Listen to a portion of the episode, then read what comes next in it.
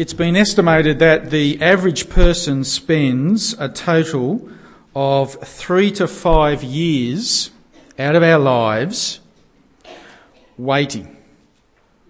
Waiting to be served at the shop, waiting on hold on the phone, waiting at red lights in the traffic, waiting for your number to be called at the RTA, waiting in the queue to get into the movies, waiting for your meal to be served at the restaurant, waiting to see the doctors. Add it all up, they reckon, it is about five years out of our lives. Today's passage from Isaiah is about waiting. It's about waiting for God's salvation to come in full. You see that reflected in the very first verse. Look at it again with me. This is what the Lord says. Maintain justice. Do what is right. For my salvation is close at hand and my righteousness will soon be revealed. Now, did you notice those last phrases? God says his salvation is close at hand his righteousness soon be revealed. Both those things haven't happened yet, but they soon will. And so in today's section, God explains to Israel how they are to live while they wait for those things to happen.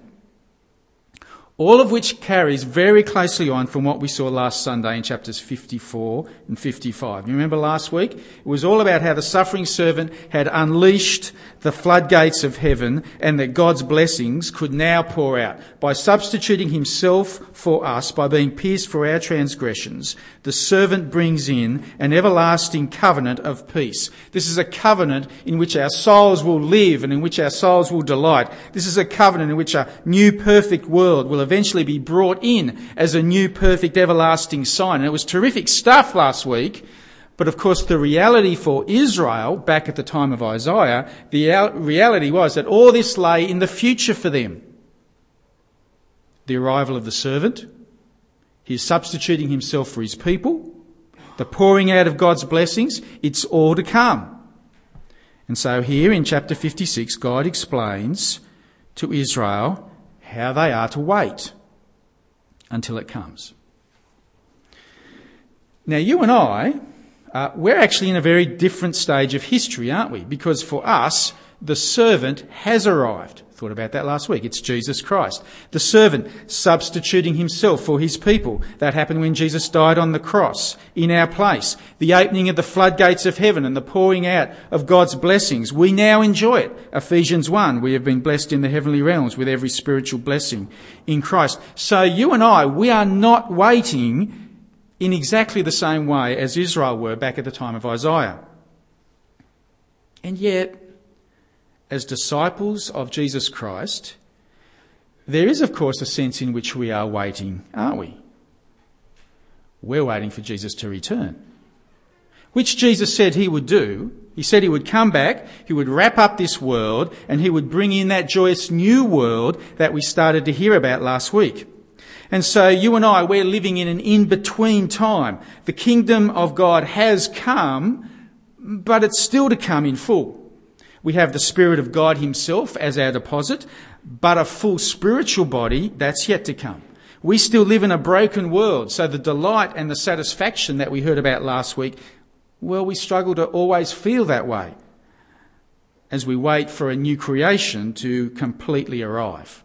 And so, although our situation is different to Israel, and we're going to need to bear that in mind as we look at today's passage, nevertheless, today's passage about waiting it's still got some very relevant things to say to us as we wait. Two lessons stand out. The first one being, God wants his people to wait with righteousness. Look at verse 1 again. This is what the Lord says maintain justice and do what is right, for my salvation is close at hand, and my righteousness will soon be revealed. Now I want you to notice that word for.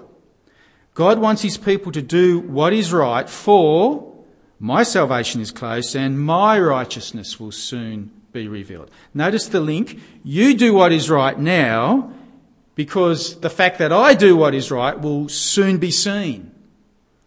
The New American Standard perhaps captures it better. You do righteousness, for my righteousness is about to be revealed. In other words, God wants Israel to be a visible sign now of what he will be seen to be in the future. God is just. God does right. And, ev- and one day everyone will see that. But as they wait for that day, Israel are to be what God will be seen to be. They are to maintain justice and do right. And in terms of Israel doing that, that will involve keeping a Sabbath, verse 2. Blessed is the man who does this, the man who holds it fast, who keeps the Sabbath without desecrating it, and keeps his hand from doing any evil. Now, this is a little surprising that suddenly Sabbath keeping is mentioned in today's passage. Isaiah has not mentioned the Sabbath since way back in chapter 1.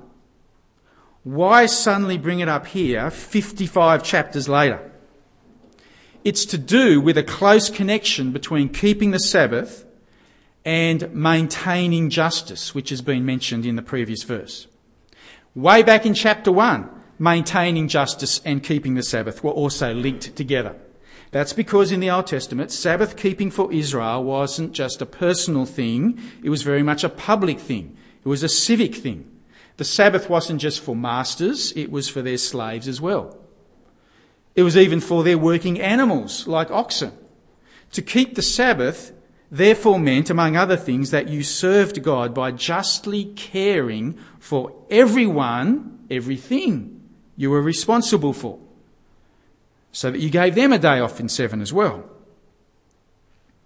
So here in today's passage, the Sabbath is mentioned because for Israel, it's all linked with how in their context they are to go about maintaining justice and doing what is right. Now for us, here is one of the points where we need to remember that our situation is not exactly the same as Israel's. At the time of Isaiah, Israel will, of course, living under the Old Testament law, part of which meant keeping a Sabbath. You and I, as Christians this side of Jesus, we're not under the law. There is a very real sense in which God has never told us to keep a Sabbath. He told that to Israel at a time in history when being one of his people meant being an Israelite. Things are very different now. You don't have to be an Israelite anymore in order to be one of God's people. In fact, Jesus has done away with the need of even Israelites having to keep the law anymore. That's why several bits of the New Testament, Colossians, Hebrew, they make the point that Jesus has fulfilled the Sabbath rest. For us as Christians, the rest that we now look forward to is the new creation. So Sabbath keeping, it's not so much an issue for us anymore. But the principle behind it is the idea of God's people being righteous now as they wait for God's righteousness to be revealed. That's a helpful principle. The idea of God's people being a visible sign now of what God and His kingdom will be seen to be in the future. That's a helpful lesson. Especially so given what the passage goes on to spend most of its time talking about. Because after telling Israel to wait for God's salvation by effectively being a sign of what God is like, the passage now moves on to tell us something really important about what God is like. The passage goes on to tell us that God is mission minded. And therefore, the implication is we should be having a mission mindset as well as we wait. And this comes across in quite a provocative little section about two people who you would just not expect to see as God's people. See if you can pick out the two types in verse 3. Let no foreigner who has bound himself to the Lord say, The Lord will surely exclude me from his people. And let not any eunuch complain, I am only a dry tree. Did you pick the two? There's a foreigner and the eunuch. Firstly, there's the foreigner. Foreigners were allowed to be associated and affiliated with Israel, but they were never, ever, ever thought of in the same category as a full blown uh, Jew by birth. And as a symbol of that, foreigners were excluded from ever being able to enter the innermost courts of the Jerusalem temple. And so in this verse, the foreigner understandably says, Well, the Lord will surely exclude me from his people. The other person mentioned is a eunuch. This is someone who's been castrated. Often eunuchs were from a very poor background and they would be castrated so as to serve as slaves. Being castrated meant that you could be trusted to help dress and bath the master and his family. Plus, there's no way you're ever going to have your own family, and so you won't be tempted to have divided loyalties. Under Jewish law, a eunuch, even if they were a Jew, ceremonially unclean. They were thought of as being incomplete. In the words of verse 3, I'm only a dry tree. So here are two people you would not normally expect to be in God's people. Certainly not allowed anywhere near the temple. Look at what God says. Firstly, to the eunuch, verse 4. This is what the Lord says to the eunuch who keeps my Sabbaths, who chooses what pleases me and holds fast to my covenant. In other words, to those eunuchs who, who actually do want to follow me, to them, verse 5, I will give within my temple and its walls a memorial and a name better than sons and daughters. I will give them an everlasting name that will never, that will not be cut off. Friends, did you catch that? To ceremonially unclean, incomplete eunuchs, not only will God let them into the temple, He's going to put a plaque up in the temple in honour of them and treat them as, verse 5 says, better than sons and daughters. This is virtually scandalous to an Old Testament Jew.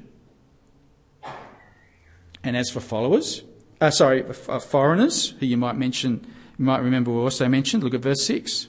And foreigners who bind themselves to the Lord to serve him, to love the name of the Lord and to worship him, or who keep the Sabbath without desecrating it and who hold fast to my covenant. In other words, to those foreigners who actually do want to follow me, verse 7, these I will bring to my holy mountain and give them joy in my house of prayer. Those last phrases, holy mountain, house of prayer, they're references to the temple.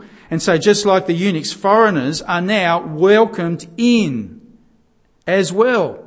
Salvation has come fully to them in my house of prayer. Friends, for us who are foreigners, you know, like we're Aussie Gentiles, this may not seem a big deal, but back here, tucked deep inside the Old Testament, this is mind boggling. It's showing us at least two things. Firstly, it's underpinning how radical a thing the suffering servant has done. That he truly has taken God's salvation to the ends of the earth. And so the salvation that Israel is now being told to wait for in verse 1 of today's reading, the salvation that they're waiting for, the salvation that the servant brings in, it's a salvation that's open even to eunuchs and foreigners. Anyone who wants it.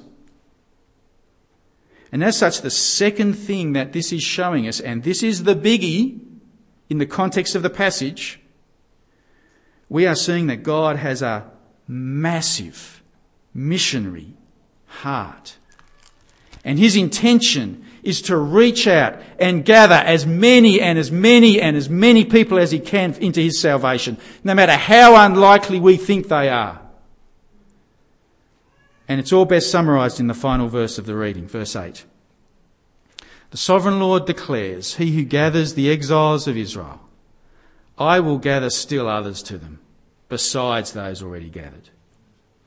Here is what God is about gathering others. He is insatiable at gathering others. It's why the servant came to substitute himself for sinners so that anyone who wants to can have their sins washed clean. Anyone who wants can, can now be fully members of God's family. No second class members, no excluded categories anymore. Anyone can be one of God's people as he gathers still others besides those he has already gathered. And you know what? With, with a reading like this ringing in our ears, when you turn to the pages of the New Testament, there is an extraordinarily beautiful example of exactly this happening. I reckon some of you know the story. Happens in Acts. Philip is out and about telling as many people as he can about Jesus. He comes across an Ethiopian eunuch. Now, did you catch that? Exactly a person who is precisely both the things mentioned in this chapter in Isaiah a foreigner and a eunuch. And when Philip meets this Ethiopian eunuch, he just happens to be reading his Bible. Can you remember the section of the Bible that the Ethiopian eunuch is reading? Isaiah. Exactly. He is reading Isaiah 53. The passage we looked at a couple of weeks back about the servant being pierced for our transgression. And Luke tells us that beginning from that scripture, Philip told him the good news about Jesus. And after that conversation, a foreigner and a eunuch welcomed into the people of God. Exactly as this passage said they would be. Because of what the servant has done. Because of what God is like. Now, friends, pour all of this back in today's passage about waiting. A passage which is set up in verse 1 by declaring to us that God's people should be waiting now to show what God is like when his salvation comes in full. And so when God's salvation comes in full, his righteousness will be revealed, so wait with righteousness. And when God's salvation comes, God's great missionary heart will also be revealed, so then wait with a mission mindset. Keep gathering and welcoming others the way God does. That's the whole reason the servant came in the first place. Wait with righteousness. Wait, with a mission mindset. And friends, here at DPC, we actually want to do this. Okay? Here at DPC, we want to be waiting well for Jesus' return. We want to be striving for righteousness, and we want to be gathering as many people as we can. Let me tell you about something Session has planned to help us do that. Next, ter- next year, in term one, we are basically going to clear everything so that as many of us as possible can do a course called the course of your life. Now, in previous years, we often have a whole range of things happening across DPC in term one. We have breakfasts, we've had women's conferences, we've had men's events. This year, you might remember, we even had a children's ministry day. Next year, we're not going to do anything else apart from our Sunday meetings, we're not going to do anything else in term one other than the course of your life. Growth groups will not start till term two. We want to clear the decks so as many of us as possible can do this. The course of your life aims to help us get onto God's wavelength. It aims to help us think through God's big purposes and plans for the world. The sorts of things we've been thinking about in Isaiah, but this course helps us get up close and personal and practical into what part we have to play in all of this. In the course's own words, it seeks to revolutionise our hearts and minds and help us to be disciple making disciples. Disciple making disciples. That is a phrase we're going to hear a few times while we do this course. Because we are firstly disciples. We are disciples of Jesus Christ. We're people who trust Jesus, follow Jesus, learn from Jesus, want to be like Jesus. In the words of today's passage, we are striving to do righteousness. But we're more than just disciples. We are disciple making disciples. We're disciples who have been sent by Jesus into our streets and our neighbourhoods and our workplaces and our schools to make other disciples. Because remember what most of this reading today has been about? God is open hearted and He always wants to be gathering still others along with those He's already gathered. Course of your life wants to help us be involved in the gathering. Alan has test driven this course with a few people and we reckon it's worth as many of us as possible doing it as well. So, term one next year, we're going to be offering the course on just about every single night of the week, as well as during the day on at least Wednesday and Thursday mornings as well. The idea is you simply sign up to whatever time in the week you can get to. The course goes for nine sessions. In each session, there'll be opportunity to break up into smaller groups. Say, for example, if you choose to go along on a Monday night session, it might be that there'll be 30 other people from right across DPC turn up as well. For some of the night, we'll all be together in the bigger group, but then we'll also get the chance to break up into smaller groups so as to help each other interact with stuff. As well as that time, we will also be meeting once a week, one on one, with someone of our choice from within that smaller group, just to read the Bible and pray together. Those one on one times are basically a mini training time to help us feel confident, help us get a bit of experience in how to get together with another person and build them up in Christ. And then, thirdly, the course ends with an intensive, which in most cases works best for those smaller groups that we've been in to go away for a weekend together.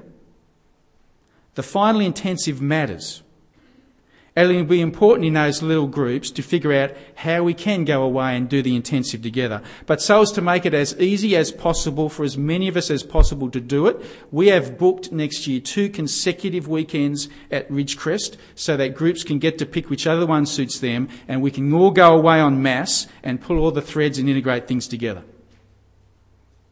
Course of your life. A weekly big group time a weekly one to one time with someone that we're comfortable with. A final intensive. We'll be hearing a bit more over the next few weeks the practicalities of this. Does it sound a little different and scary? Yep. Will it mean having to in, rearrange some things in your life during term one? Maybe. Will it involve a step up in commitment? Possibly. Will it be worth giving it a go? Absolutely.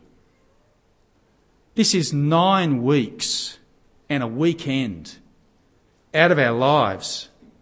And it's a chance to see more clearly what God wants our lives to be.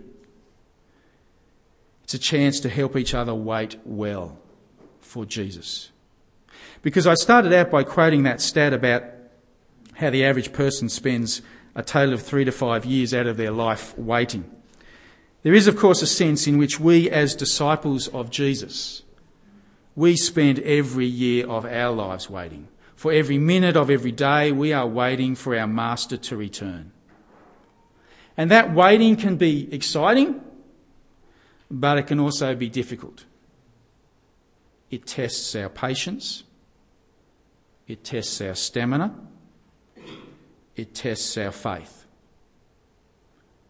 And for some people, the waiting is all too hard and they fall away altogether. But for those of us who actually do want to hang in there, we don't want to be sitting around on our hands while we wait. We want to wait well. We want to wait as good ambassadors for God's kingdom until it comes. And so we wait with righteousness and we wait with a mission mindset. We wait as disciple making disciples. And anything that can possibly help us do that, it's got to be worth giving it a go. I'll pray. Father, thank you for your open heartedness that now, through what the servant has done, anyone who is repentant can have their sins washed clean. Thank you. Thank you that it's because of your mission heart that you have welcomed us in. Lord, as we wait for your Son to return, help us to wait well. Father, we'd really like to commit to you this idea of the course of your life. Father, uh, it seems to us to be a good opportunity to sharpen each other and enthuse each other so as to wait well. So we commit it to you and ask that you would help it to do that. But Father, in whether it's that course in whatever way, we pray that you would help us to strive for righteousness, and seek to gather as many people as possible into your kingdom, that by your grace we might win some. For Father, Help us to endure and be active and waiting well for that day when your righteousness will be revealed and your great mission heart displayed to all. Amen.